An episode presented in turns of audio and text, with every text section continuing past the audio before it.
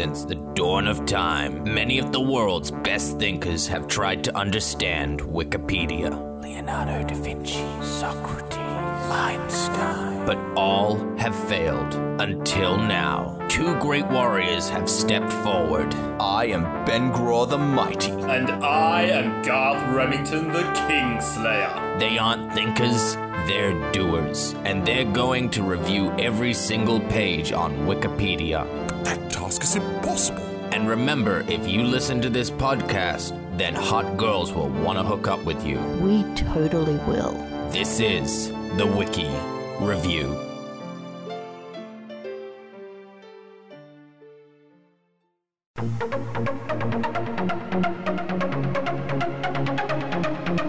One episode, one episode only, just says 16 million views. Doesn't that just blow your mind?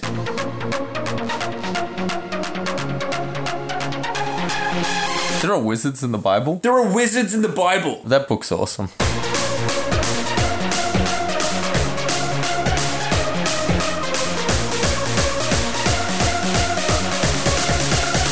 I think you're absolutely right. Yeah, of course I am.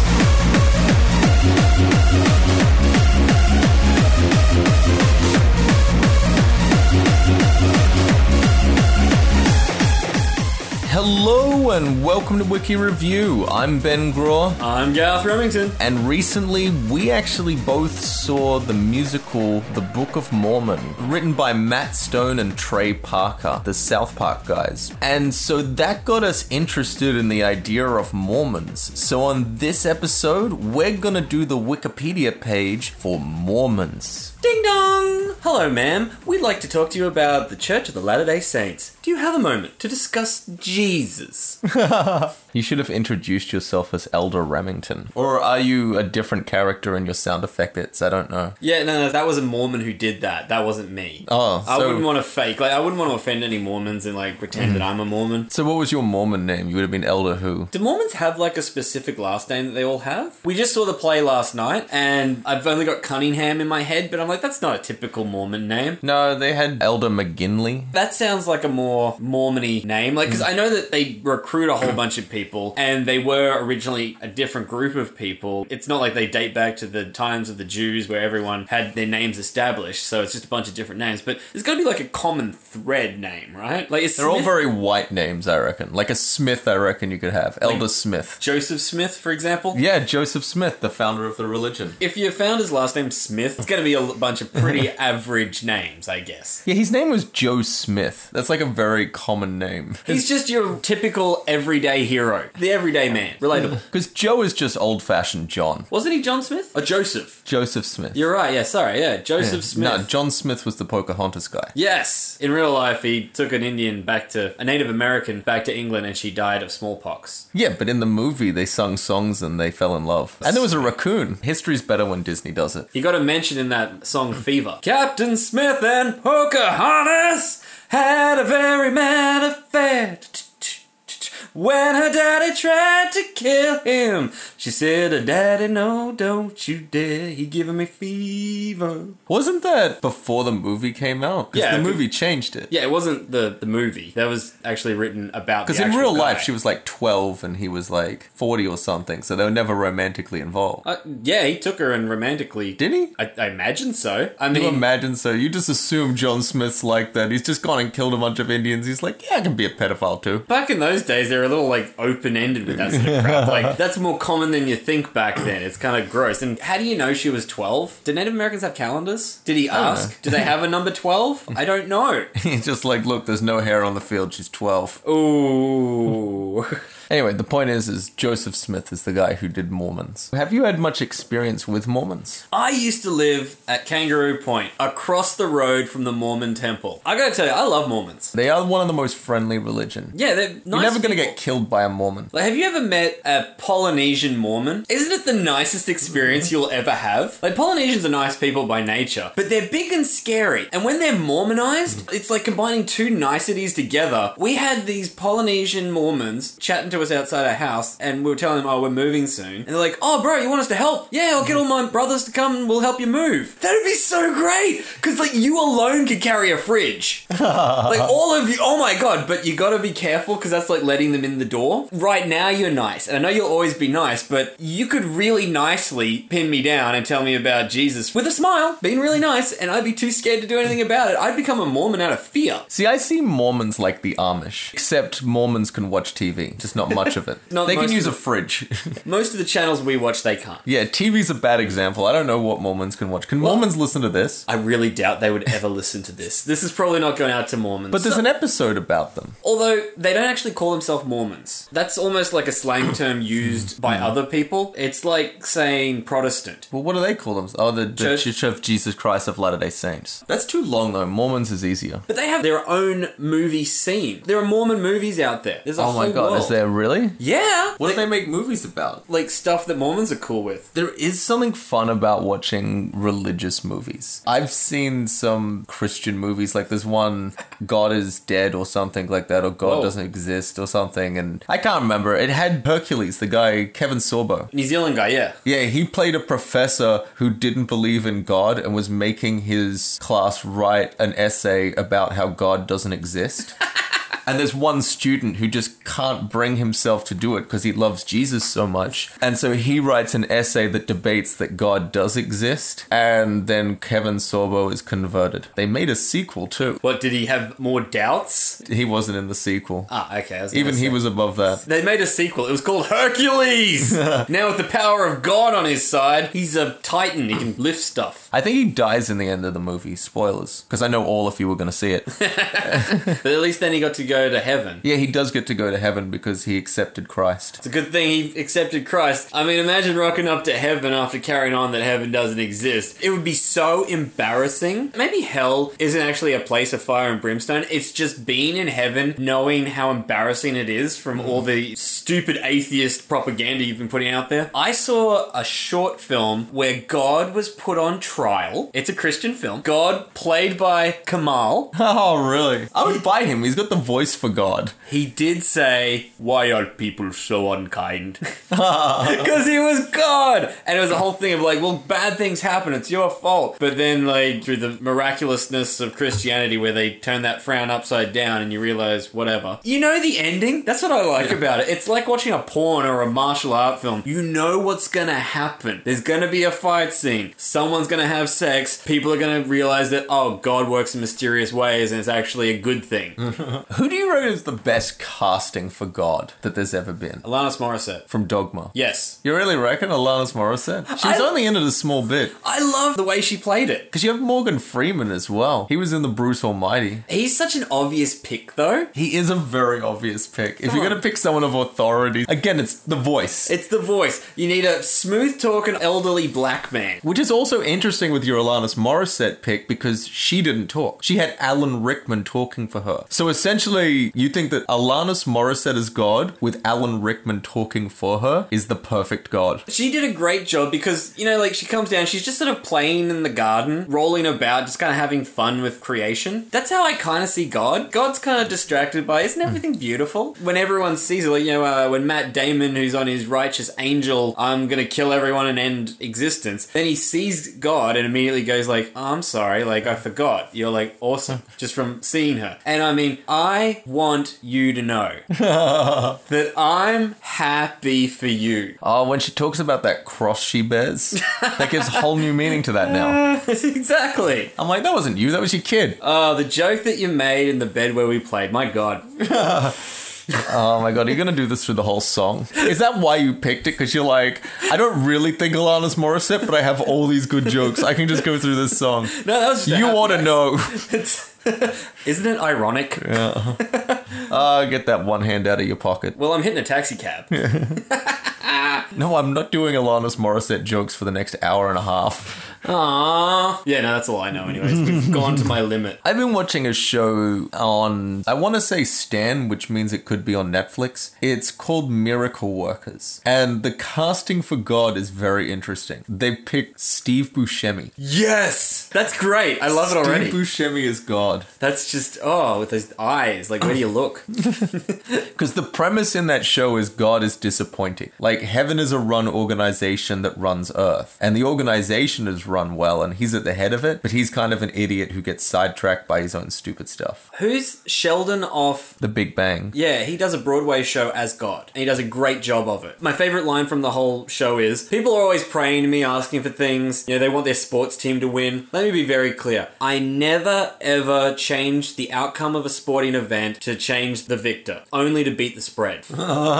Best line ever, and the fact that it's like this effeminate gay guy doing God, genius. I do think Sheldon, though, as God, he would sound uptight. As soon as you heard that voice, you'd be like, oh shit, he's going to enforce the Bible word for word, isn't he? No, he's a lot more like just a like a misunderstood gay man who's just kind of like someone you meet in a lounge somewhere who's just like had a He's couple Sheldon. of drinks. Yeah, he's Sheldon. if Sheldon were God, You know, George Carlin's the other one, but that's kind of an insult to the whole religion. Like, he's an mm. outspoken atheist. He goes straight overboard with it. And he's just good. Be- Once again, it's the voice.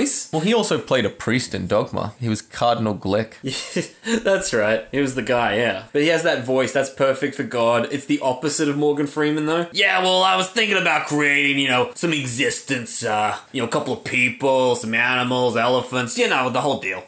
Like, that's a good voice for God. I feel he would have made some joke about making dinosaurs and then just going like, nah, screw this, I'm going to start from scratch. Uh, let's let's start again. This is a problem. Yeah, it is funny when you see an atheist playing God. But you know he's doing it on purpose to make a joke about it. Like, what if Bill Hicks was God? That would be the most aggressive God ever. You know, if this was like 95 and you said, What if Bill Hicks was God? Hmm. In the comedy scene, I'd be like, Bill Hicks is God, my friend. If there's a heaven, he didn't get in. Yeah, he went out of his way to get away from that, didn't he? But no, Mormons. Yeah, that's right. Yeah, so they believe in God. But they believe in the same God, right? They're just hmm. like Bible number three. Yeah, pretty much. Yeah, they still believe in Jesus and so forth, which is interesting how many religions are based around Jesus. Well, not the Jews. They set him up. It's kind of funny because they say it's the third installment, but this is completely ignorant, I know, but I only recently found out that Islam is the next installment of Christianity. Like, it built on top of Christianity. Well, yeah, there are some things in the Bible that are eerily close to Well, the Muslim religion. Who's their prophet? Muhammad, Muhammad, yeah, he was like the next Jesus. Jesus too. Yeah. Oh, so that's also book three, but they've taken it in a different direction. Exactly. This is like Mormons are like this is the other trilogy and Actually, they uh, don't believe in Jesus, so they've taken the sequel. Well, no, they believe in Jesus. They just, yeah, there's some more to it. I don't actually know any of this. Do you know anything about this, Ben? The only thing I really know about it is in the like Bible, like the Christian Bible in Corinthians somewhere. There's something about how women have to like cover their face with unholy land. Oh, that's in uh, Judaism, though. Yeah. Oh, it's Old Testament. Yeah, so it's. They also, the Old. Testament everyone sort of uses. Maybe you're right. Maybe Muslim is the second edition of uh, the New Testament. So everyone agrees that the Old Testament is the Old Testament, but then like Jesus came out with the whole New Testament, and then the Muhammad guy went, "Hey, let, let me just have a second edition go with that." But then the Mormons went, "Oh, the Jesus one, yeah, we're gonna follow that." And then along came Scientology and just went, "You're all stupid."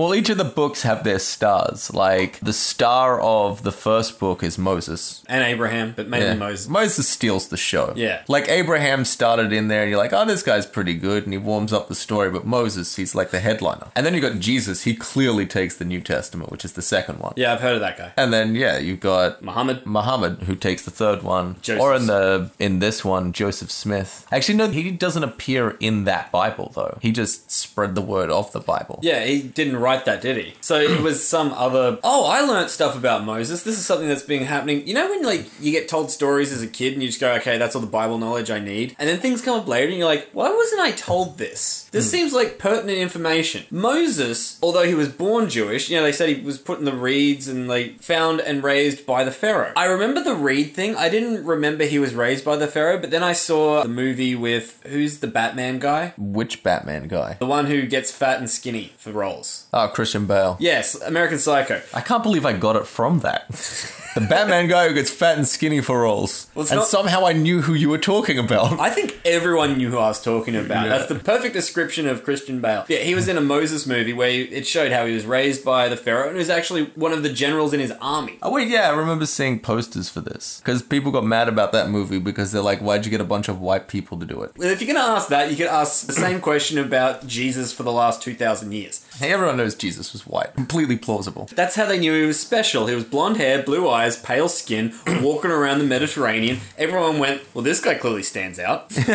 Let's follow him. Why is there a Scandinavian here? What's a Scandinavian? Shut up. I learnt this recently. Moses went to the Pharaoh and he's like, hey, I'm going to do my plagues, right? And when he released the plague of, like, whatever the first one was, like, uh, locusts, I think was the first one, who cares? He said, I'm going to release a plague of locusts. And then God went and put the locusts out there. And then the Pharaoh's wizards counterspelled him. There are wizards in the Bible. There are wizards in the Bible. That book's awesome. I would have been on board with this so much earlier if I knew it was hmm. like Lord of the Rings. Oh I want to see God. Battle a bunch of wizards. I mean, God won, obviously. Well, here's the thing too, because I recently saw, I believe his name is Jim Savage. He's a great comedian from England. Did a great show about all the jokes in the Bible. Highly recommend you see him. He's doing all the festivals. So he did the locusts. Their counter spell, the wizards, did their own plague of locusts. That was their solution for locusts coming at them was to This make is our locusts. Yeah, well, these are our locusts. And they did that head for head for like four plagues. And then they got to plague of frogs, and they couldn't counterbalance the frogs. For some reason, they can make locusts, but not frogs. These wizards, they can do insects, they can do blood, they can do darkness, can't do frogs. If you're a wizard, you know notoriously frogs are hard to do. That's why everyone gets turned to a frog in all the fairy tales, because it's clearly a higher level of wizardry. I guess it would be harder to make a frog than a locust. And even transporting frogs is more difficult because they don't move as fast as locusts do. But I feel like you wouldn't have to make as many frogs because they take up more space. Hmm. Yeah, that's And- true. And they're flatland; they're not like uh, three dimensional because they don't fly. But yeah, so what happens is when they can't make the frogs, the pharaoh was gonna let the Jews go. But it says this, and this is a quote from Jim Savage quoting the Bible. It might- a quote within a quote. yeah, we're breaking the fourth wall. In fact, his name might be Tim Savage. I don't know.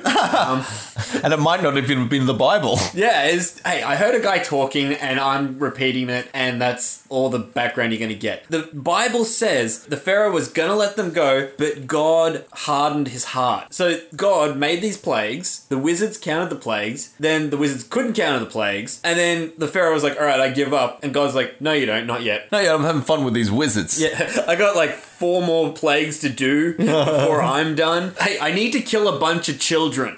Can we do the thing where I'm trying to get to the thing where we kill the firstborn, all right? That's my big closer. You know what it's like on stage when I can't get off now. I haven't done my big, huge joke at the end. Didn't the Pharaoh pick the final plague? Where the Pharaoh said, like, enough with this bullshit with your God, I'm gonna kill the firstborn Jewish kid in every house. And God went, oh yeah, well, I'll do it first. And then all the Egyptian boys died. So God got the idea from the Pharaoh. I feel like that's the sort of thing that gets put in for us to go, oh, God's okay. He didn't want to kill a bunch of children. So it was the Egyptians, the evil Egyptians. And then they went and slaughtered lambs and Yeah, rubbed the ram's blood on the door. And no one ever talks about how many sheep had to die for these kids to live. That would have been a nice feast, I imagine, afterwards. Or no, they weren't even allowed to eat them, they had to burn them or something. Which, that's another thing in the Bible they always go on about. Like, you know, you have to make a sacrifice to God, get a big pile of all your good stuff and, like, set it on fire. What the hell is that? Do you think he liked it though? Oh, yeah, I mean, I love Do you think like God was up there? Like if you're God and you're sitting up there and you see someone getting like a sheep or something and going, "Hey God, this is for you," and they just kill it, and you're like, "All right." Hey, nice. Rock on.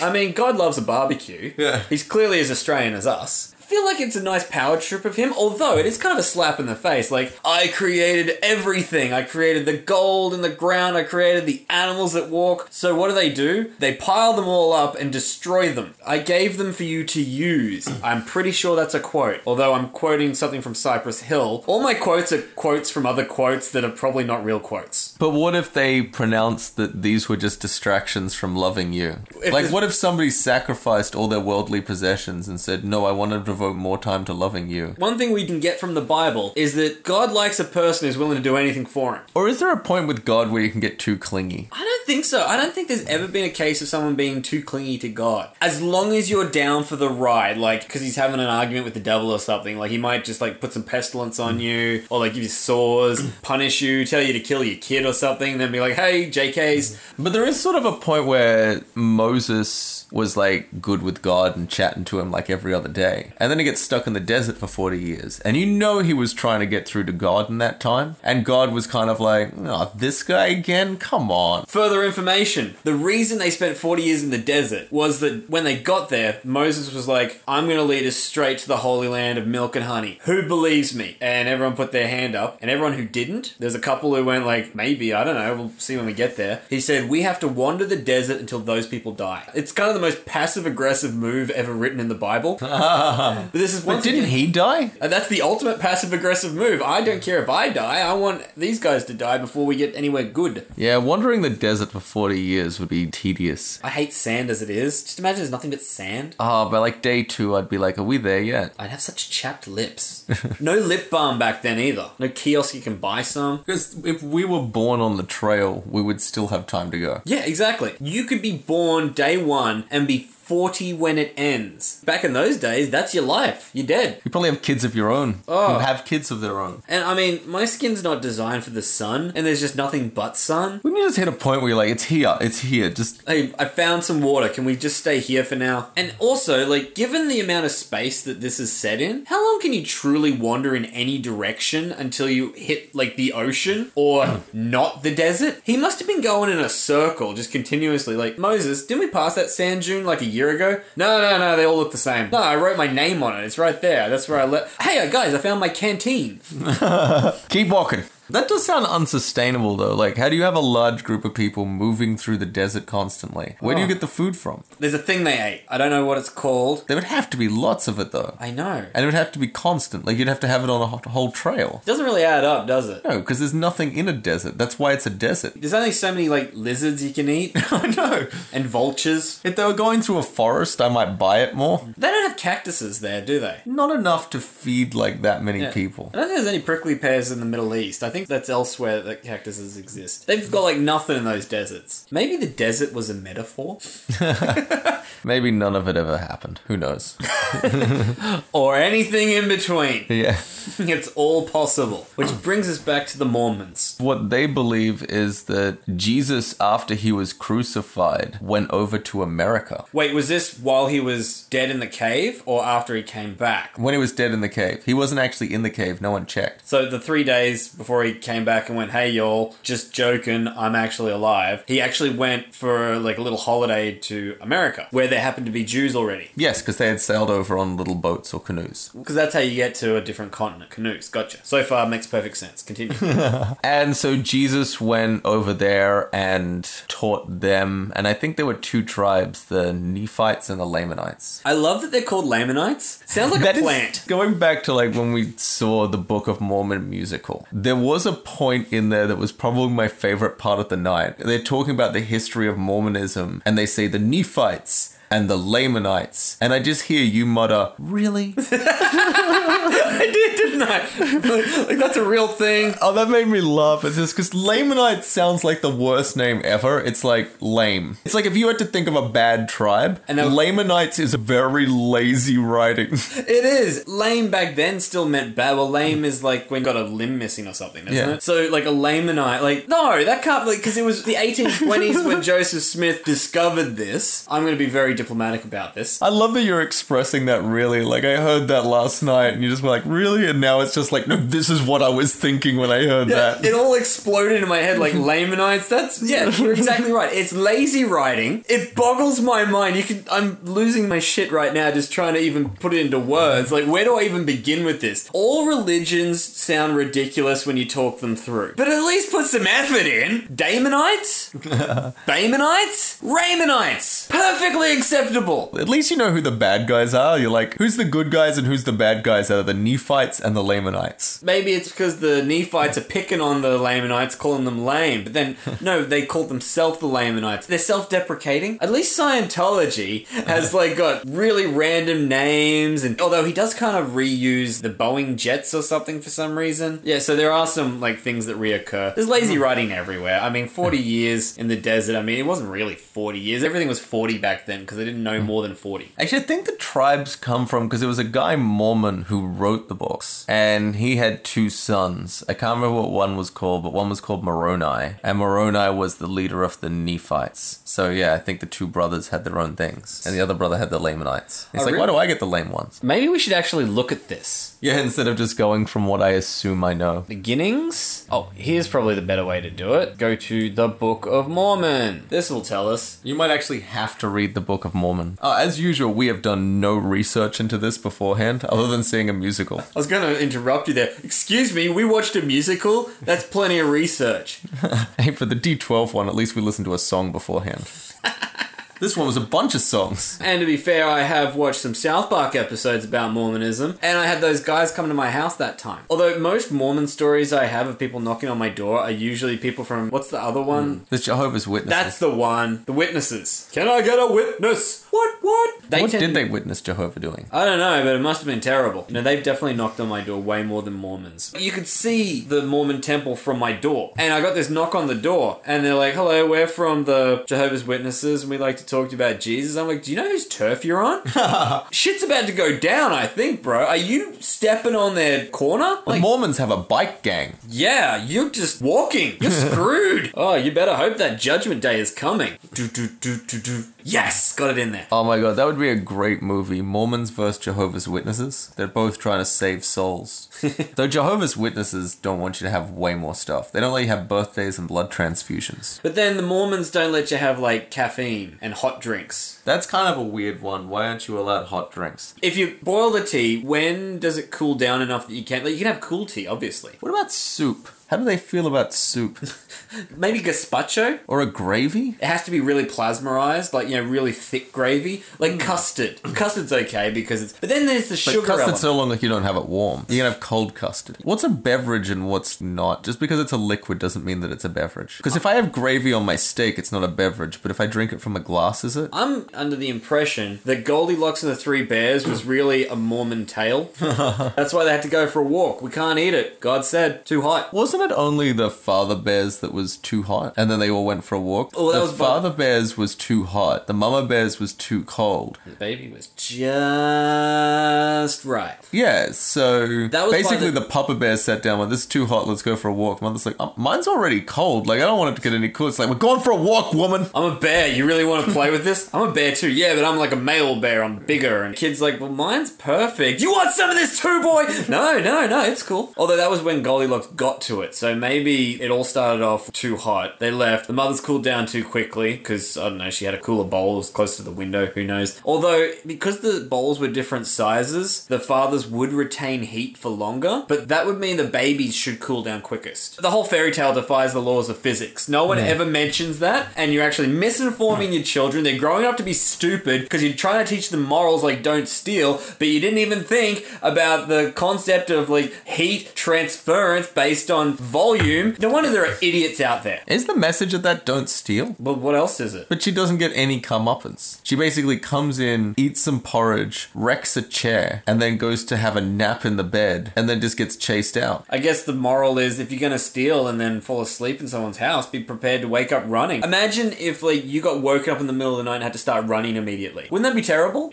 It's a weird move for a burglar to fall asleep in the place. Like if you came home and you saw all of your shit piled into someone's car and they're just taking a nap in your bed. It's a serious power move, isn't it? Because you're terrified of that person, because how confident are they that they're asleep in your bed? It's the same as like if you break into someone's house and use their toilet. That takes some serious balls to do that. Like you got to be very calm and collect. Okay, so she rocks up, she eats their food, breaks their chair, and then decides to have a nap. Does she not sound like a crackhead?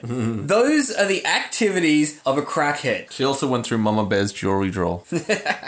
And then when they came through the door, she's like, "Oh hey, is Ted here? I'm Ted's friend. Mm-hmm. You got a dollar for the train?" he usually pays me a couple of hundred bucks to sleep here.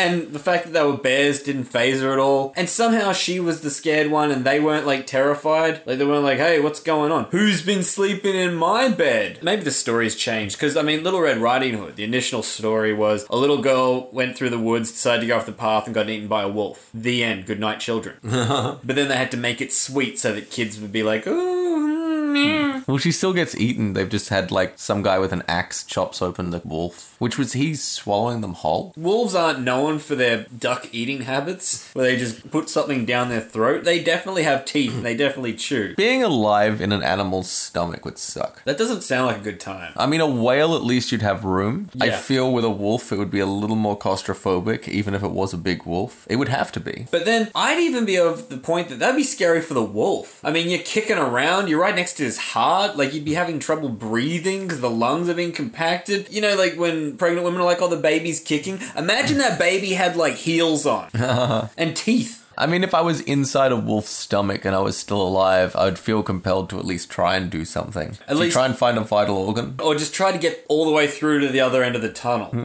Guaranteed that is not the best solution, but it's a solution. Try to squeeze through the intestines. Uh, and imagine that wolf would have such bad indigestion. You know when you had a big steak you can feel it moving through you? The wolf would be living that. Snake would be the worst. I would hate to be eaten alive by a big snake. Because, yeah, they're cool with that. And especially because most of them are constrictors, and so they crush every bone in your body so you can't move, so you're paralyzed inside a snake. Totally awake, totally alive, can feel everything. You just can't move anything because all your bones are crushed. Because I feel it would just be really tight on you. Like, it'd be hard to breathe. Uh, probably wouldn't smell nice. Yeah, it'd be a horrible time to think this is how I'm gonna die.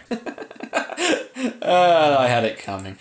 That's going to be my last thought. I had it coming. but yeah, so they said that uh, the Mormons had two Jewish tribes move to America, live there. This is where we got up to. Then Jesus, when he died, as a ghost, was it? Or as a person, he rocked up? Well, he's Jesus, so he sort of rocks around with a body, but it's like a, a Jesus body. I Like, don't know. Is he being the Son or the Holy Ghost at this point, or both? I don't know. It's just Jesus.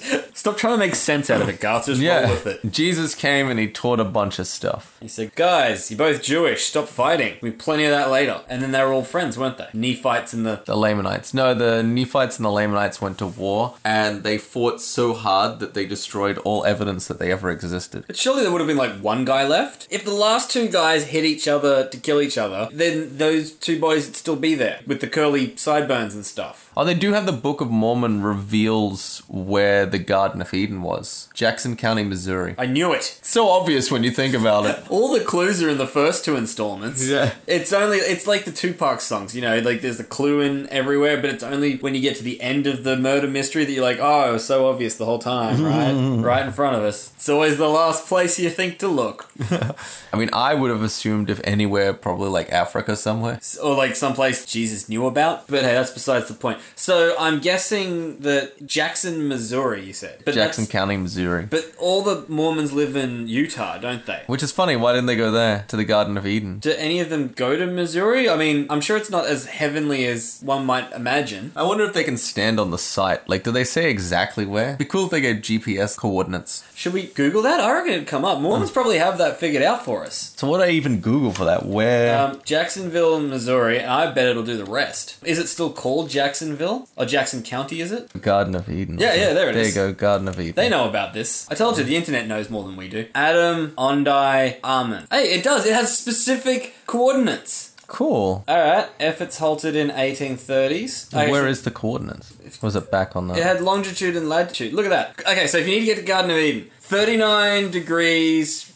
59 something 2.05 north by 93 58 36 19 west. Does that mean anything to anyone? I'm sure we got some nautical people out there who are like, "Oh dude, yeah, I knew that." No one understood that when you were saying it, but they are relieved to hear that it's in the show notes and they can just look at it there. It's probably on Google Maps as Well, like that's what I'm thinking is the next step. We go to Google Earth. See, this is so easy to do. I mean, back in the 1830s, they had to actually like go there and be like, well, this is heaven. There you go. Jackson County, Missouri. Okay, the GPS coordinates didn't work, or we couldn't figure out how to do it. There's probably something that you can put GPS coordinates in, or longitude, latitudes, and it does it. So this is where the Garden of Eden was, somewhere around here, probably in Fleming Park. Let's just say it was there. It sounds like Fleming Park to me. Yeah, that sounds like where it would be. That's a nice field. It's a bit brown for my liking. I, mean, I don't want to be judgmental. Well, that's because God scorched it after they moved out because he That's- took that badly. And they said, well, sorry, did we say Jackson, Missouri? We meant Salt Lake City, Utah. I mean, there is part of me that's now thinking that we went to a little bit of effort to figure out where the Garden of Eden was and checked it out. What were we expecting to see?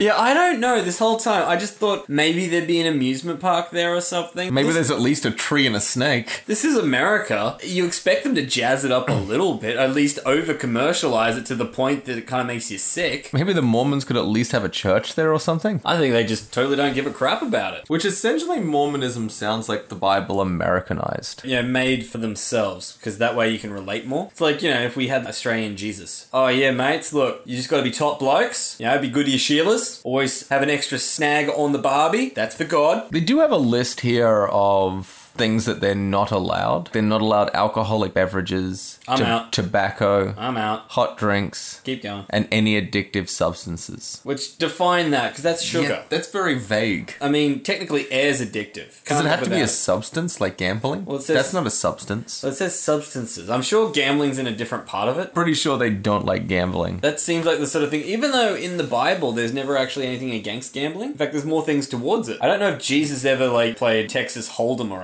anything, but. I'm pretty sure God and the devil were making bets all the time. They were! Like, the guy, like, I bet I can make him, like. Jacob. Yeah, that guy. That guy, he was a bet. Yeah, they essentially found a guy who loved God, and Satan's like, I bet if you took away all the nice stuff, he wouldn't like you anymore. And then so God destroyed all his crops and killed his family and covered him in boils, and the guy was like, I love you, God. And he was like, See? And Yeah, like, like- I think Satan just tricked you into fucking this guy over.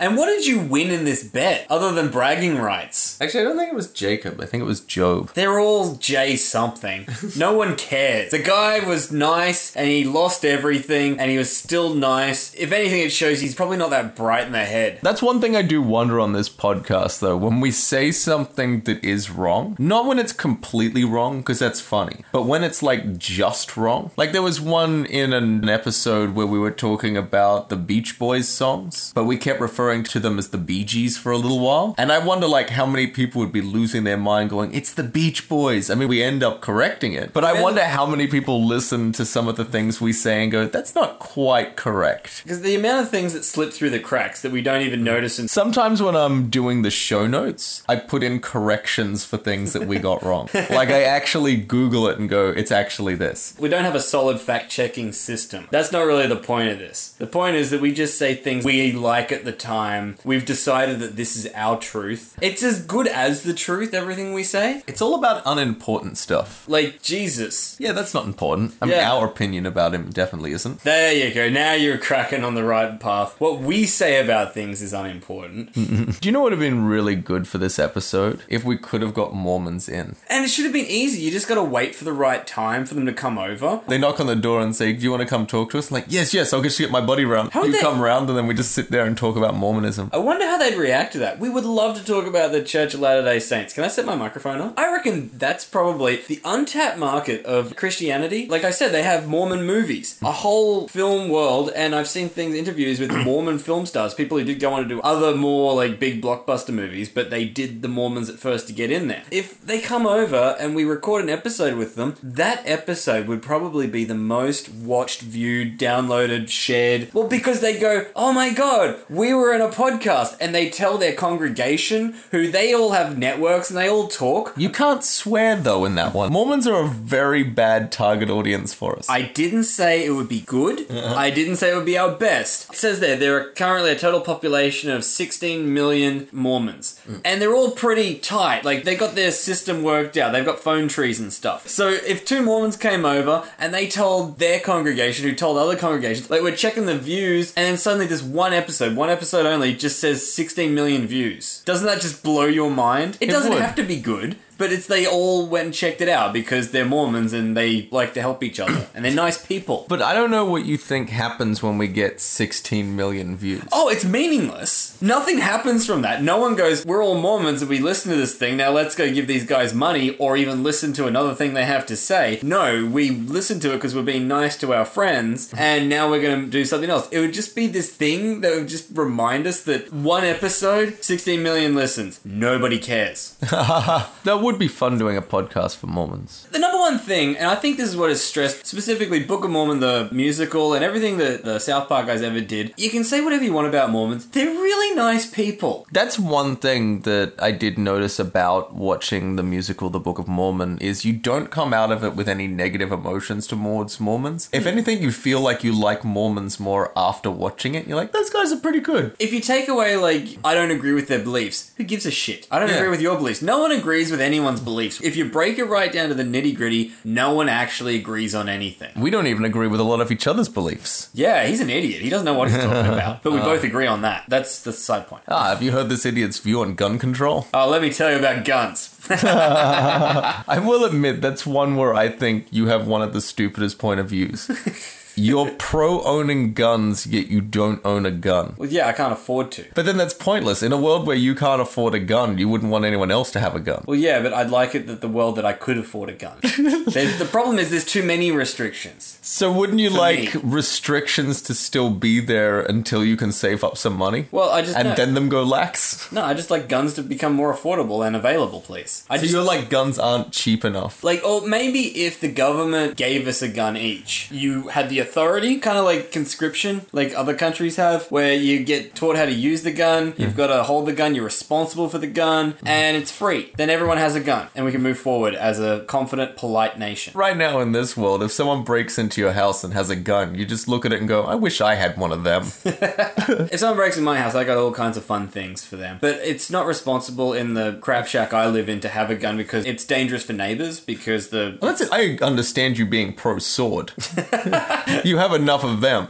yeah. But no, I grew up with guns. I like guns. Family has guns. If I'm on the property and someone breaks on you, you better believe I'm shooting the crap out of that person. Look, I just want to look after my mum. Okay, she needs a gun. Let my mum have a gun. All right, there's a fair point. Maybe that should be the law. Everyone's mum can have a gun. That way, if you want to go shoot someone, you have to ask your mum. I have thought of that as a law. What if you only let women own guns? I gotta be very careful with my response here, don't I? Because first off, I've said this often: women should all carry concealed weapons, regardless of the type. You should all have your pepper spray. You should all have a taser. You should all have a switchblade. Something just on call that you can go stab someone. Really even out those odds. Now, you give every woman a gun. I do agree. Yeah, it'd be great, but only women have guns. No man has a gun. Ooh, that that's sexist. That's going to be your response? It's sexist? Yes, that is my response. Oh, I'd say My- it's just not equal enough for you. That's my problem with that. Yes, mm-hmm. I have But other no. than that, it would probably work. And your mum could still keep her gun. and that works out, and that's what I really care about right now. That's, that's the point, and it's got nothing to do with me trying to avoid any conversation about women being crazy or anything. I don't condone that. That is sexist thoughts. No, I just think that everyone should be equal, and if everyone has a gun, then it doesn't matter. Because what about the little weenie guys who can't fight? There are women bigger than those guys, and that woman now has a gun. That guy's screwed. I just love that your whole point was dancing around what if a girl has a gun and she's on her period. I was waiting for you to just say it for me. Thank you. You There took the longest time. This is clearly a Ben line. I'm just throwing it up in the air, trying to hold it up until you can eventually pick up the line, and you're just dragging it out. I know what you're trying to get at, Gus, but I'm going to make you say it. No, that's your job. I say crazy, stupid things, and you say offensive crap. yeah, I, I'm not a fan of the idea of Shannon having a gun, but that's mostly because I can be annoying sometimes. See, that's more is- about me than her. That's a personal. Pro- I might have to clean up my act a little. Yeah, more, I, right? I, I push my limits way too much. if she had a gun during any of those, I would have been hmm. shot at least half a dozen times. And that is something I have heard a lot people's arguments of that. No, I shouldn't own a gun just because think of your most craziest, wildest, out of control argument or moment in your life, and you happen to have a gun in your hand at that time. Like, it's quite conceivable you would have shot someone by now. I don't think I would have shot anyone, but I think I would have pointed it at them and threatened. and it might have accidentally gone off once or twice. I may have accidentally shot someone or something. but it would be an accident. Hmm. I would feel bad though. Well, yeah, you'd feel bad, but at the end of the day, you still shot someone. Yeah. that is kind of the yeah the argument. But then the counter argument to that is that you're having the most hugest, worst, like you're in a foul mood, you had a bad day, you're hungover, just everything's out of sorts, you haven't slept, you're completely nuts, and you're having a bad argument. But someone puts a gun in your face, you calm down. Mm-hmm. You are polite to that person. You will listen to them, which is all people really want. You don't have to agree with me, but at least listen to me. Just don't talk over me. Now, if Shannon points the gun at you, that's the end of the argument. and you can move on. No one needs to be shot. Suddenly, her opinion really matters to you, and she can see that. I can just imagine Shannon pointing a gun at me, going, "Get the fucking dishes from the lounge room." I've already told you three times. See, now, if she pointed it and asked you the first time, that's out of order, but she did ask you three times already, Ben. That's true. It's the situation where you know, like, okay, that is fair enough. Like, you couldn't later on go, you pulled a gun on me. You'd be like, I can see why you pulled a gun on me. But then, knowing you and your laziness, it means that she'd always have to point the gun at you to get anything done. It'd be like when people go, I'll count to three, you know that when you get to three, you have to actually move. So she'd be like, hey, can you put that away? Ah. Ben, can you put that away? I'm going, I'm going. You wouldn't listen to anything she said when she's not pointing a gun at you. It would make her not- more clearer. it's not serious. How do I know you're talking to me? I feel like, can she hit me from this distance? Mm. You gotta understand, I can't pause this game. It's multiplayer. I'm online right now. It's a long way between save points, and you know what? You're just gonna have to shoot me. Today, I'm getting shot, but I am completing this level. In fairness, though, Shannon can be clumsy from time to time, so she would surely shoot herself at some point. I mean, that would definitely happen. It's more about her safety at this point. I even say that on the confidence, knowing she's going to listen, knowing that there's no way she can disagree with that. She'll be like, yes, I, I would shoot myself. I think if I had a gun, though, I probably wouldn't use it to, like, shoot people, but I would definitely shoot a lot of warning shots into the air. Everything up until actually killing a person, I want to demonstrate I can kill a person. And there's also the thing, if you're in the middle of making your argument and I just shoot in the air, it sort of throws you off your game a little. There's almost a moment of like, uh, wait, what was I saying? Totally takes me off my rhythm. And you know what? It's a great counterpoint to any point.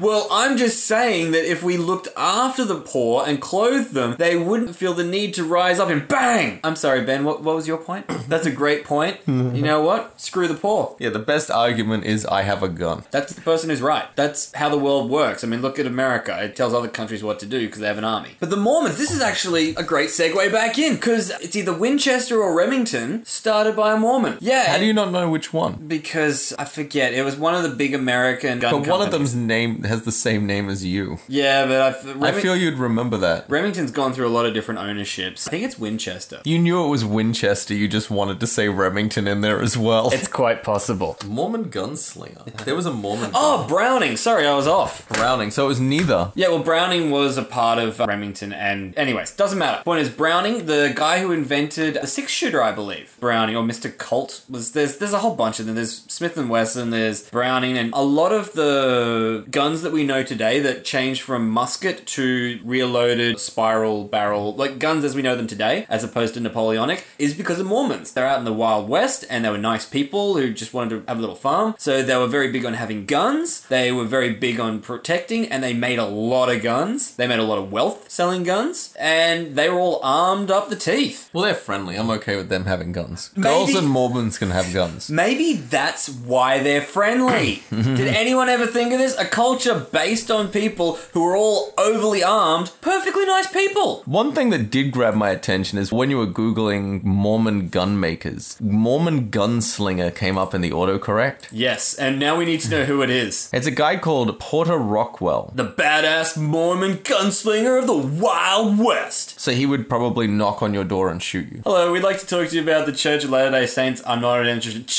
Okay, I'll listen. Would you like to be baptized? Is that a euphemism for shooting me? That would be the greatest argument an atheist is going, I don't believe in God. Prove to me he exists. So you just point a gun at him. all right, all right. all right. You, you can meet him if you want. No, I'm good. and there's also well, who's Dante? Is that why does it say on Wikipedia Dante? Maybe there was more than one. Dante. Member of the tribe of Dan. The, nah, it's The tribe of Dan. He thought Lamanites had a bad name. What's the other tribe called? Dan. Dan's at least believable. Like if you said tribe of Dan, I'm like, yeah, there's Dan's, that's fine. But at least he's not lame. On the things that Mormons don't like, they only support heterosexual marriage. So I think that's a way of saying they don't like gay marriage. To be fair, most religions don't have gay marriage. I don't think there is a religion with a gay marriage in it. That's true, actually. I don't think there are any religions have accepted gay marriage yet. Not the big ones, anyways. Yeah, some little quirky cults have. I imagine like maybe Buddhism, but Buddhism's one of those like pseudo religions where it's like it is a religion, but you can be another religion as well, and they're pretty much cool with anything, but they're not really cool with everything. I reckon in Buddhism you could marry a rock. I think they'd be cool with it. They'd Which be- good for them. That's a good thing. I'm not insulting them. Because I have heard that debate. It's an old debate now because gay marriage is legal. It's like, what's next? You can marry like animals and objects, and it's like, fuck it, why not? If you're willing to devote your life to it, till death do us part, right? Maybe the rock kills you. I mean, technically, you can get a commitment ceremony with anything. There are people who have done like a commitment ceremony with their car or a landmark. There was someone who married a roller coaster. I remember that. How does the roller coaster give consent? It doesn't. It's a forced marriage. That's a totalitarian dictatorship. I'm okay with gay marriage. I'm okay with people marrying an animal if it seems into it. But if it's an inanimate object, my problem is that's against its will because we don't know its will. It That- doesn't have will. So how can it be in a marriage? Do you think people have to get consent from their vibrators? Because you're flat out fucking that. Yeah, but they're not committing till death do us part. I mean, You think marriage is one step too far? Like, if you wanted to marry a vibrator, if some girl was like, I really like this vibrator, I want to marry it, you would have a problem with that? She could keep using it. See, I've got you in this little paradox. You like, do. this is another time I wish the podcast was filmed just so people could see the expression on your face as you're trying to get over this paradox As- of like, hold on, like, you can't marry an inanimate object, but you can have sex with an inanimate object. well, because we're not talking about sex. I mean, you can have sex with anything. That's fine. But well, no, it's not. That's a big sweeping statement. That's way more. Hor- but this is mar- marriage. Isn't about sex. Anyone who's married will tell you that, right? If I was gonna use you like a vibrator, you would want to consent to that definitely. Yeah, I mean, there is an argument that the vibrator was made specifically for the purpose, but that's saying what? So I can't masturbate with a teddy bear? What if I made something that was specifically designed to marry? Like a mannequin that was dressed like a bride? Oh, that's fine. They can marry that because its purpose in life is to be a bride. This goes down the road of like saying, well, women are designed to like have babies the same way as men are designed to give women babies, so therefore that's consent. That's wrong. This is the deepest philosophical talk we've ever had on this podcast. It's hurting my brain because I'm trying to figure out. Also, You're trying to reason your logic out. yeah, like I've made a bold statement and it's really biting me in the ass. Uh, I got you with the old vibrator argument. Uh, yeah, it always comes down to vibrators with you. Well, okay, because sex, whatever, that's one thing. But we're talking about a legal union. Because you don't have to get the government involved to have sex with something. But you do have to get the okay to be in a binding union. Both have to give consent and, like, sign a document too. I was going to go down the road of, like, you can only marry things if they have a tax file number. but that means you can marry a company, a trust, a partnership. Yeah, that's fine. As long as you can file them on your tax As long as enough board members sign off on it, you can marry the company. As long as the controlling director signs it off, you can marry whatever company you want. I could marry Coca Cola, that'd be fine. But if you did marry an, an inanimate object, like this remote control to my TV that I got there, if I married that, Yep. what are the implications of that? Because I can't really claim it as a dependent, because all I can really charge is the batteries. And you can't really give it a tax file number because it doesn't exist. Although you could create a company that would have that remote as its only standing asset, and then you could divide your income, like you could pay it a wage for its use, changing the channel and stuff, and that way you could save money by using its tax brackets. What if I believe that the remote is giving consent? Because you got to remember, I'm probably crazy. I want to marry a TV remote, so odds are I'm, I got a few screws loose here. So I might actually even hear it talk. I might hear it say I do, but no one else does. So getting a witness is a problem. All it really matters is can the government believe that it's giving consent? Okay, so what if you married a recorder that you had, there was only one recording on it, and it was you saying, I want to marry Ben Graw. I give consent for this. Technically, that's your voice, but it's the inanimate object that's saying it, right? But it can't sign the document still. okay, so if you had like A machine that could sign a document? If I could make a machine that could do a signature, could I marry that? Clearly, yes. In fact, I think you can marry anything that can sign something. But then a signature can be a stamp. That's still an hmm. acceptable form. So if you have something that has a stamp on the side, if you glued or taped to your remote a stamp of a seal of approval, then sure you can marry it, and I have no objections at your wedding.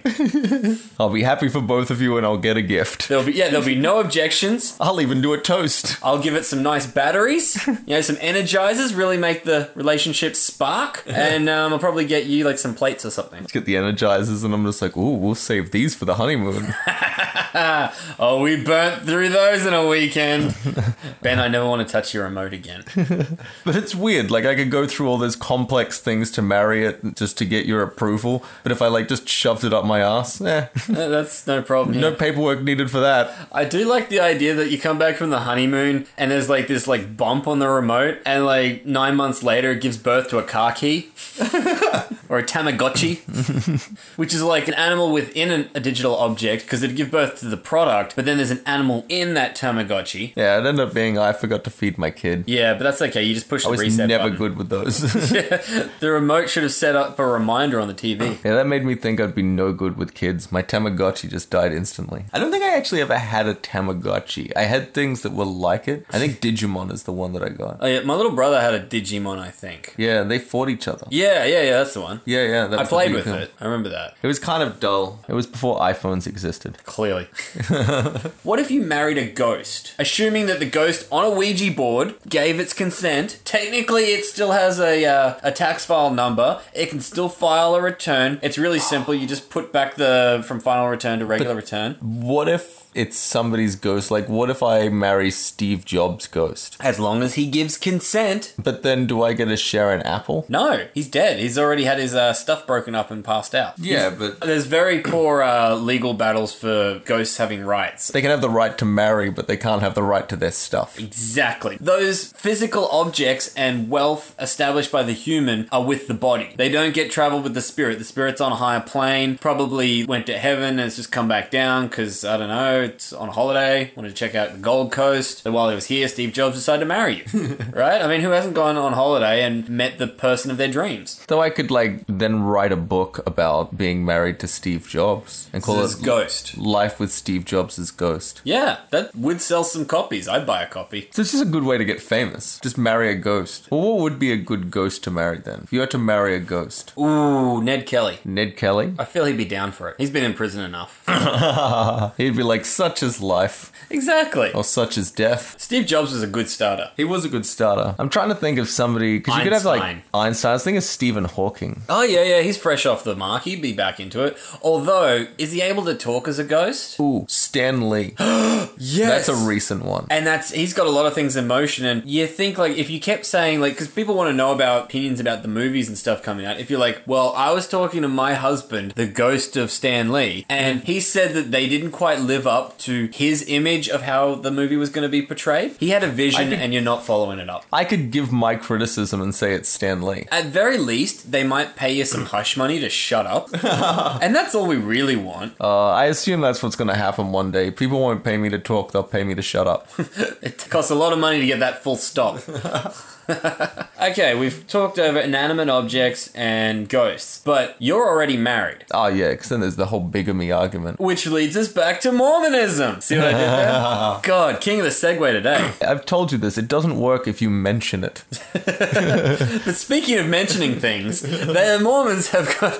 It's not all Mormons have bigamy, but my understanding is some of them. Yeah, some of them do, and those that don't are very touchy about it because Yeah. it's part of their history, but they tend to overlook that. But then bigamy is kind of a part of most histories. Read your Bible. In fact, is there a part of the world that didn't have bigamy in it at some point? Like China, Japan, yes? Well, it's one of those things where, in a small population, it kind of works if you're trying to build a large population because it allows you to have as much children as possible. It's just when it gets to a bigger scale. Like at this point, there's 7 billion people in this world. We don't need any more. You don't need to start pumping out with multiple wives. And back then, men would go off and die in battle because they're always warring with whoever's nearby. So you'd imagine the scale, it'd be like, you know, four women to every guy. We're at about 50 50 right now. Yeah, it's there's like like wars going on. Yeah, it's like 51% to 49%. We're about 1 to 1. I think Hmm. you can't really justify Because if you have three wives, then that's like two dudes who miss out. That's There's gonna be enough wives for everyone. That's selfish. I'm not up for bigamy because it just sounds like a lot of work. I'm happy with what I got. But my understanding is a lot of them, because there's shows about it, it's like every wife gets their own house. house. I couldn't afford that. Am I going to rent four houses? Are all the wives working as well? No, they just sit at home and like be like good Mormon wives, as far as I can tell. The guy must make so much money that he can afford four freaking houses and whatever these four freaking wives want. So do you think you would like that, having your Monday, Tuesday, Wednesday wife, your Thursday, Friday wife, and your Saturday, Sunday wife? You know that the Saturday Sunday would be the fave. You'd have one that's like really good at like, you know, ironing shirts and preparing like lunches. Because if you're in that sort of world where the women are like, okay, I'm cool being one of many wives, they probably would cook you a hot lunch. They might even be a little competitive about it. And there'd be one that'd be good at Scrabble. you know, she'd be good for playing like trivia games and stuff. But then there'd be the weekend girl. You might have to go outside of Mormonism to find this one. She's the one you think about when you're having sex with the other two. the other ones you're trying to procreate. This one, this is just for you. You're doing some stuff that Joseph Smith would not approve of.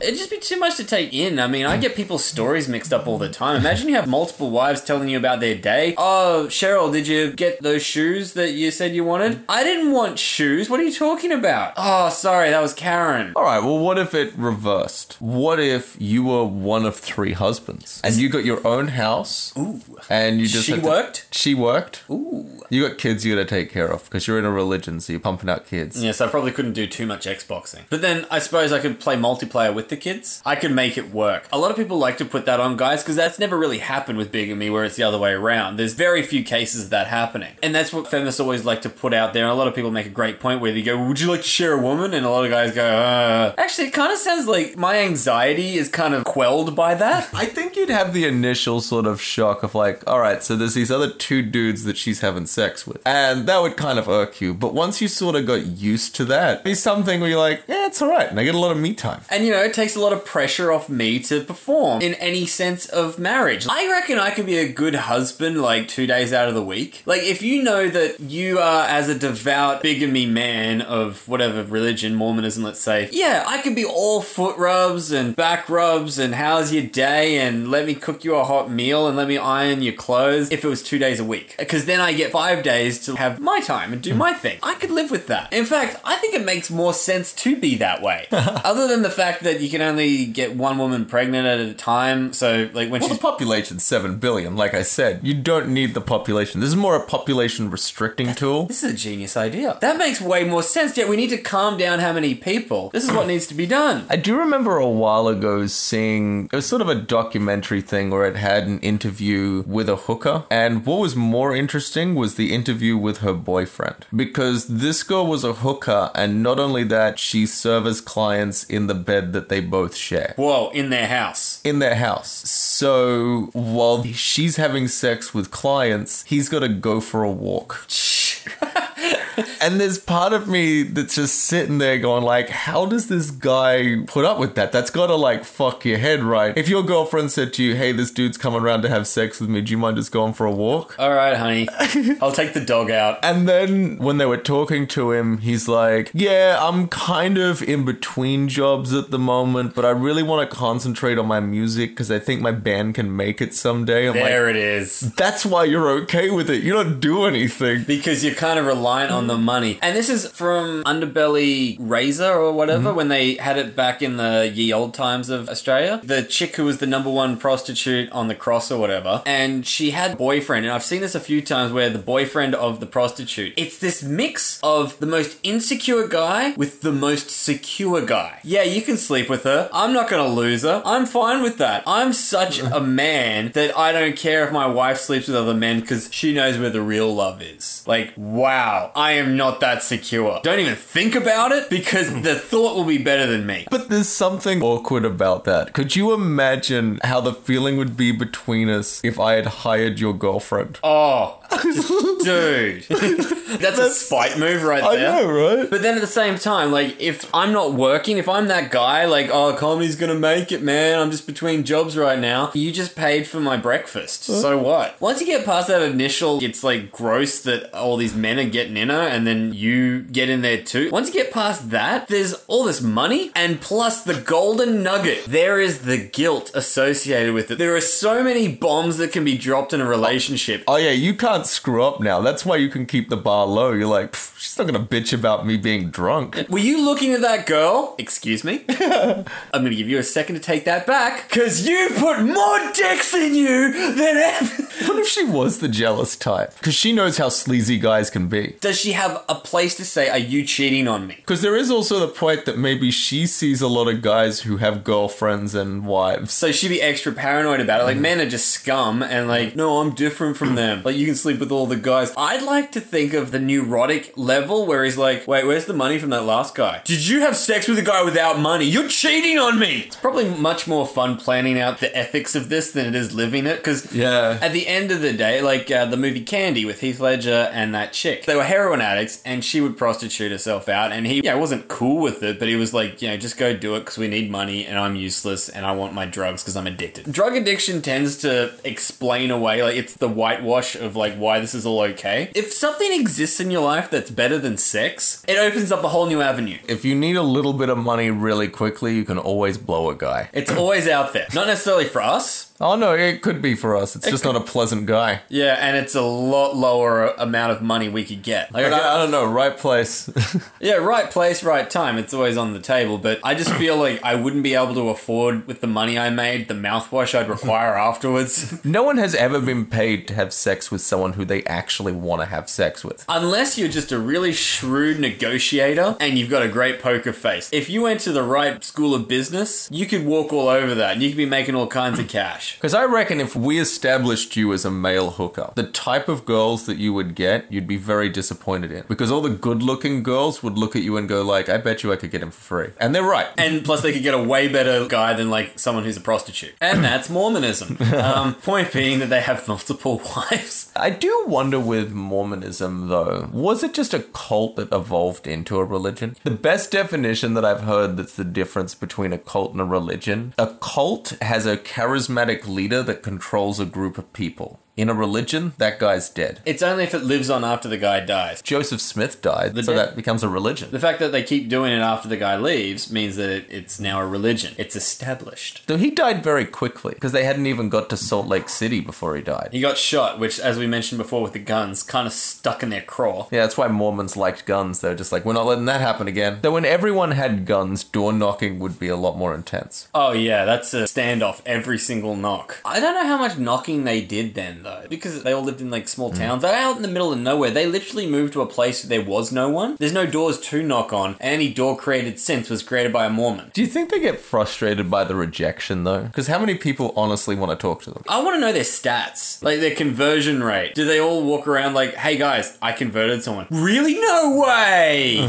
there is no way you did that. Because pretty much every other door knocker, I just try and get out of it as quick as possible. I say that, and we always think these things couldn't possibly happen. I know people who've joined cults. How do you join a cult? that's the other thing too. How do you join a cult? Do they find you? Do you find them? Somehow there's like a commune or something, and these people decide to go join because that's just where they're at in their life. I do remember there's something interesting about cults where the way they're designed to be crazy is on purpose because they don't want people who think too critically. So when they start talking about all this crazy stuff, most people are like, nah, I'm out. And Those- all that's left is the gullible. Which makes a lot of sense. And it's the if you're willing to believe this, then you're pretty much down for anything. It's like a test of commitment. Like, are you really gonna stick through this? Well, he believed the thing about the flying saucers coming to save us if we drink the punch. Yeah, I don't think I could get into a suicide cult. Do they all go suicide No, there's other ones that get shot by people. There is a weird pattern that's in cults where you get a cult leader who then decides that he's going to have sex with all the women there. And then when he's done that, he moves on to the kids. Yeah. And that happens in a lot of cults. It's the same as every other religion in trying to. It's the same. No, Garth, that is not the same as every other religion. It's one of those. I think it's a numbers game hmm. where, like, I mean, okay, so you decide to start a cult. You just say some crazy stuff, and people actually believe you, and you're like, holy shit, this is actually working. I can't believe this is working. Well, what else can I get them to do? Now you're a guy, so where does your brain naturally lead? To sex. All right, well, I can get a girl, the best girl, the greatest girl ever. She will like do whatever I say. Can I get her to do whatever I say? She does everything I say. Well, what's next? Two women until it's all women. Could you imagine being in that position where you go up to somebody and say, I'm going to have sex with your wife, and they thank you for it? That's a weird thing. Like, he's got to be walking around like, I can't believe I'm getting away with this. Like, even your girlfriend is like, this is a nice thing you're doing for this girl. Like, nobody's mad at you. Everyone's just happy that you're doing this. Sweetie, uh, you haven't impregnated Rachel yet. Make sure you give her some time. Thanks, honey. Yeah, I must have missed that in all my preachings and busy work of being the return of the Messiah. Oh, I'm so going to take this too far. Funnily enough, they all do. All right, well, if you're having sex with every girl in the place and you've gone through all of them numerous times, eventually, like, you'd look down at the teenagers, go, so what, in like five years she becomes available? Absolutely, yeah. and then eventually they start going, eh, 12's close enough. And I remember because yeah, the Waco guy, like they did talk about he was having sex with the underage girls, but it was everyone was absolutely on board with it. The guys did get a little bit jealous or whatever, but they accepted that he was doing the right thing. And the fact that he had this power, he was abusing it. But their defense to that was he wasn't just picking pretty girls; he gave them all attention. Not just the hot ones. their defense was Even the chubby ones. he screwed the uggos. so ah. clearly he's the Messiah. 'Cause Only Jesus would screw a fat chick. Oh, he must be endowed ah. with God's will to be able to get it up for her. Oh my god. but is that just a path you fall into if you become a cult leader? Or do you just get everyone to kill themselves? Like, is there a point where you could lead a cult and not go crazy? Yeah, mad with power. What's the point in going mad without power? It's boring. No one listens to you. I imagine if you start off by saying crazy stuff and people follow, you kind of want to see where it leads. And there's a rule in engineering that you cannot test something's limits without breaking it. and that's, it. They always go too far until they break because they pushed it too far. But you don't know where that is until it happens. You have to do whatever it is where you start trying to impregnate the guys or something and they go, hang on, this doesn't make any sense. No, it does. God told me. Wait a second. That's it. As soon as they do a human sacrifice in your honor, you know you've got them. Hook, line, and sinker. Do cults ever end up good, or do they all just fizzle out as bad? Well, Mormons. I mean, yeah, I guess They're they nice become people. religions. You get upgraded to religion. Yeah, once you get tax status, then everything's all hunky dory. But Mormonism doesn't involve you living on a commune, does it? No, they sort of live amongst us and they can do whatever they want. I think they all have to do missionary work. They live amongst us. they do! That was a weird wording, though. I know, I'm regretting how I said it, but I'm trying to think of another way to say it. they walk amongst us, unbeknownst to all of us. Hey, they're just like normal people. they're like people, okay? They're very similar to people. They're humanish. You could mistake them for a person quite easily. like, they're definitely in the Homo sapien branch somewhere. The only giveaway is they wear a tie way too much. With short sleeve shirts. That's the off putting thing, but when I noticed that, that kind of made me feel like more like I like Mormons. Because I'm like, at least they get that it gets hot. the Jehovah's Witnesses, they gotta wear like long sleeves. That would suck. Yeah, but the Mormons look like high school kids. they do. They always look like they're. And it doesn't help that they're on bikes. Do you reckon you'd make a fortune selling mountain bikes to Mormons? How I think you'd make a moderate profit. Are they really into their bikes? Like, oh man, you got a 10 speed? Oh, that's wicked. Hey, let me show you how to fix up the spokes so you get more torque or something. Like, if you were talking to a Mormon just casually, would they just have like an innate knowledge just from living in that society of bikes? I think if you can't masturbate or play video games, you probably know a lot about bikes. But you know what I mean? Like, that's how you can spot a Mormon. Like, you're hanging out with some people and like, oh, there's something wrong with my bike. The chain is just a little. Did you remember to grease it under the. Are you Mormon? yeah, how'd you know? Take it into a Mormon bike shop. You know he's focused on his work. exactly. he knows what he's doing. I have confidence in that man. We have talked about, though, and alluded to this during this whole episode, that we have recently seen the Book of Mormon. Yes. We should do like a little review on it before we finish up. What did you think of it? Oh, I thought it was awesome. First off, funny. Secondly, great singing. It was a good cast that was doing it. It was. We're seeing it in Brisbane, so we got to see. I imagine they're local Brisbane people. Probably. I don't know if they tour around Australia. I think some of them might be from Victoria. Okay, well, yeah, you would travel if you got the bit. Because you know those little books that you can get. What are they called? The playbills or Pamphlet, something? yeah. Pamphlet. Like, yeah, you have to buy them there. I didn't get one, but I did read over someone's shoulder who did, who was sitting in front of me, and I could see with some of the actors that they graduated in Victoria or something. That's some school. Where the real actors are. Victoria. Victoria and uh, Sydney have got some great acting schools, depending on what kind of acting you're going into. True, but they could have just gone to school there. I don't know. Point is, if you got the the act here, you'd move there. I'd move to Perth if I was in Book of Mormon. Who would you play in Book of Mormon? Oh, I'm definitely the lead with the the high singing, the good guy, the one that really you know hits the rafters at the back of the room. I'd be that guy. I can just imagine you going, kick me in the nuts every night, just backstage. I believe.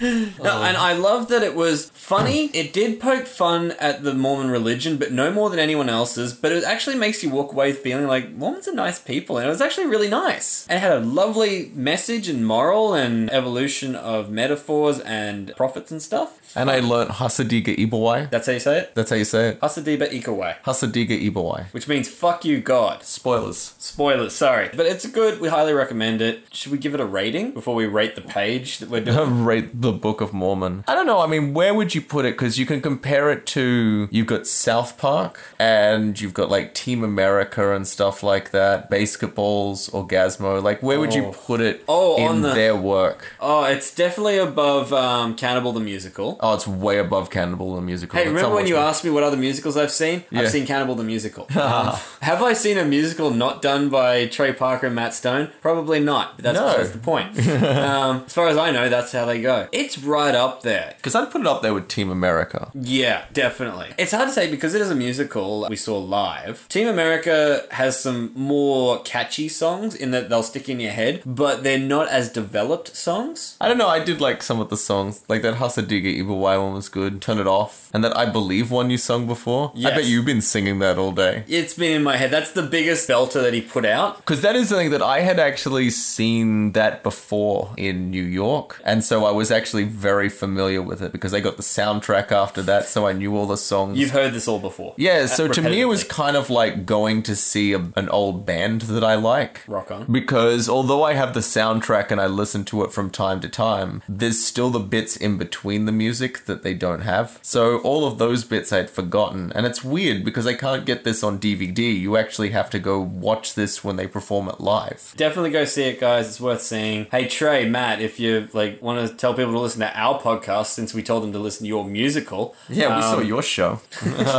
Definitely was a good musical. I'll give it a rating, but I don't want to give any spoilers. So I'm going to rate it a Mormon out of a possible book. A Mormon out of a possible book. So check out the Book of Mormon. It's a Mormon out of a possible book, which is a really good thing because you think you're getting a book, but it's a nice, lovely moment. Well, I'm going to give it two thumbs up. out of a possible two. Well, yeah, because I only have two thumbs. All right, that's like a. It's perfect another way of rate. saying two out of two. two out of two. Go see it. There we are. All right, we did that. Yeah, and it's like how Roger Ebert used to rate films. Yes, Someone who no one knows who that is. I know who it is. you and like four other people got that. he rated films in America for Americans, and yeah, we never had to see anything about him. yeah, and his rating system was thumbs. I remember I saw him on a talk show, and they were talking about his famous thumbs up, thumbs down, and they were talking about all the different other systems. And he said he saw this critic who rated porn, and he'd rate it in dicks, like from uh, Inches or amount of dicks? from flaccid to hard. oh, that's a great rating system. Mr. Ebert, his point was no, but there should be one after fully erect. Like if it's really good, shouldn't there be like a like Ejaculating? yeah, like well, it's now coming down because it's finished. Like there should Satisfied. be yeah, like limp to harder, harder, harder, harder, and kaboom. Like that was his point, and I thought, fair play, sir. You've Oh. critiqued the critique. Oh my god, is it too late for me to change how I rate these pages now? Put it away, Ben. What are you doing? I don't know, how hard did this get me? oh Jesus.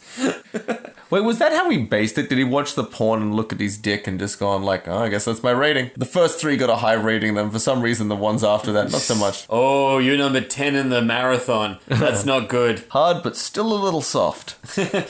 I rate this a nice rubbery.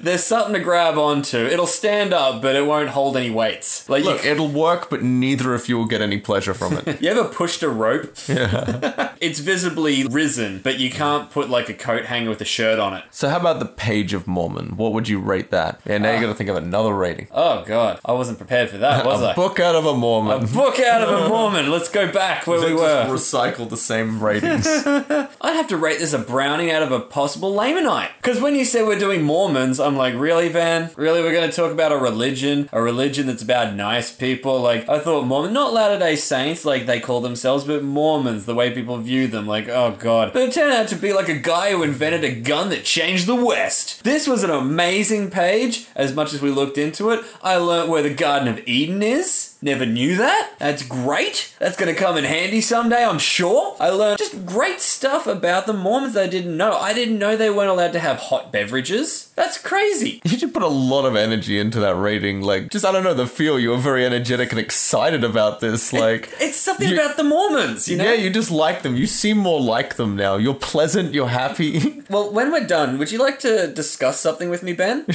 oh, God, that's a whole different podcast. it's my book I wrote. Yeah. Yeah, it's not the Book of Mormon, it's the Book of Garth. See, the, the Benonites and the Garthites lived in Australia before the Aborigines. And the Benites, they were just like these lame pricks. Like, everyone hated them. Like, they oh, just, oh, really? I'm the bad guy? Yeah, what did you think was going to happen? True.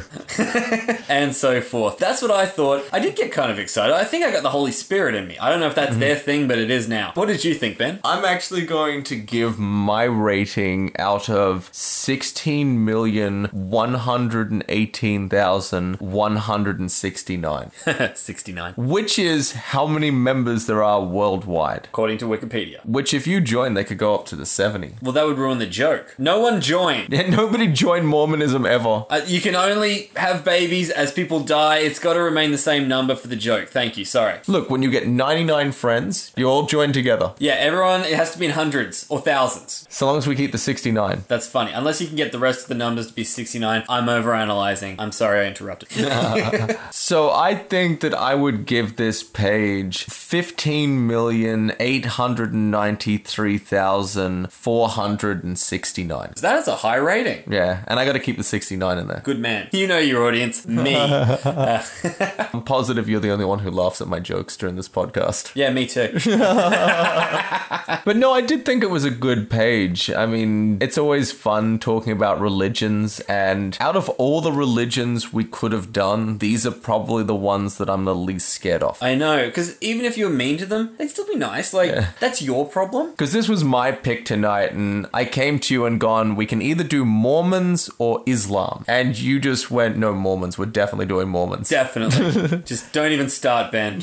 We've discussed this before. I wanted to have a Muhammad drawing contest with you. It's a Allah that you can't draw. Pretty sure you can't draw Muhammad either. Really? Yeah. I'm sure I've seen pictures of him. Yeah, but you're not meant to. they did a whole thing about it in South Park. I think you're absolutely right. Yeah, of course I am. Yeah, you totally are. Yeah, no, I stand corrected. Thank you, South Park. First you teach us about Mormons, now you're teaching us about Islam.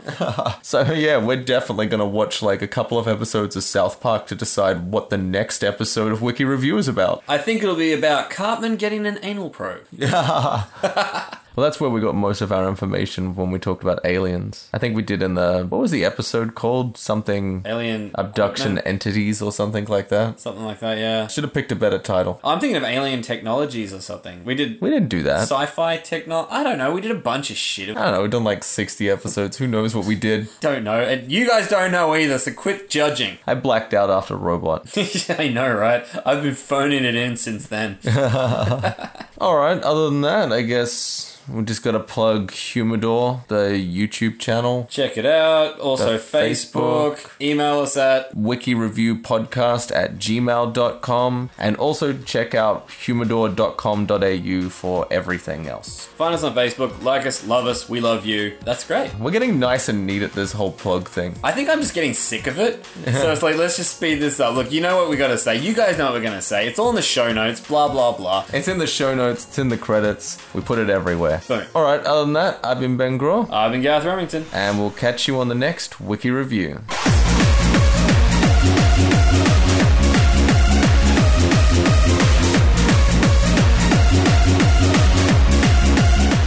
Find Humidor on Facebook, YouTube, Twitter, Instagram, and at humidor.com.au. Theme is I Live for the Bass Drum by DJ Searle. All other music by Matt Graw.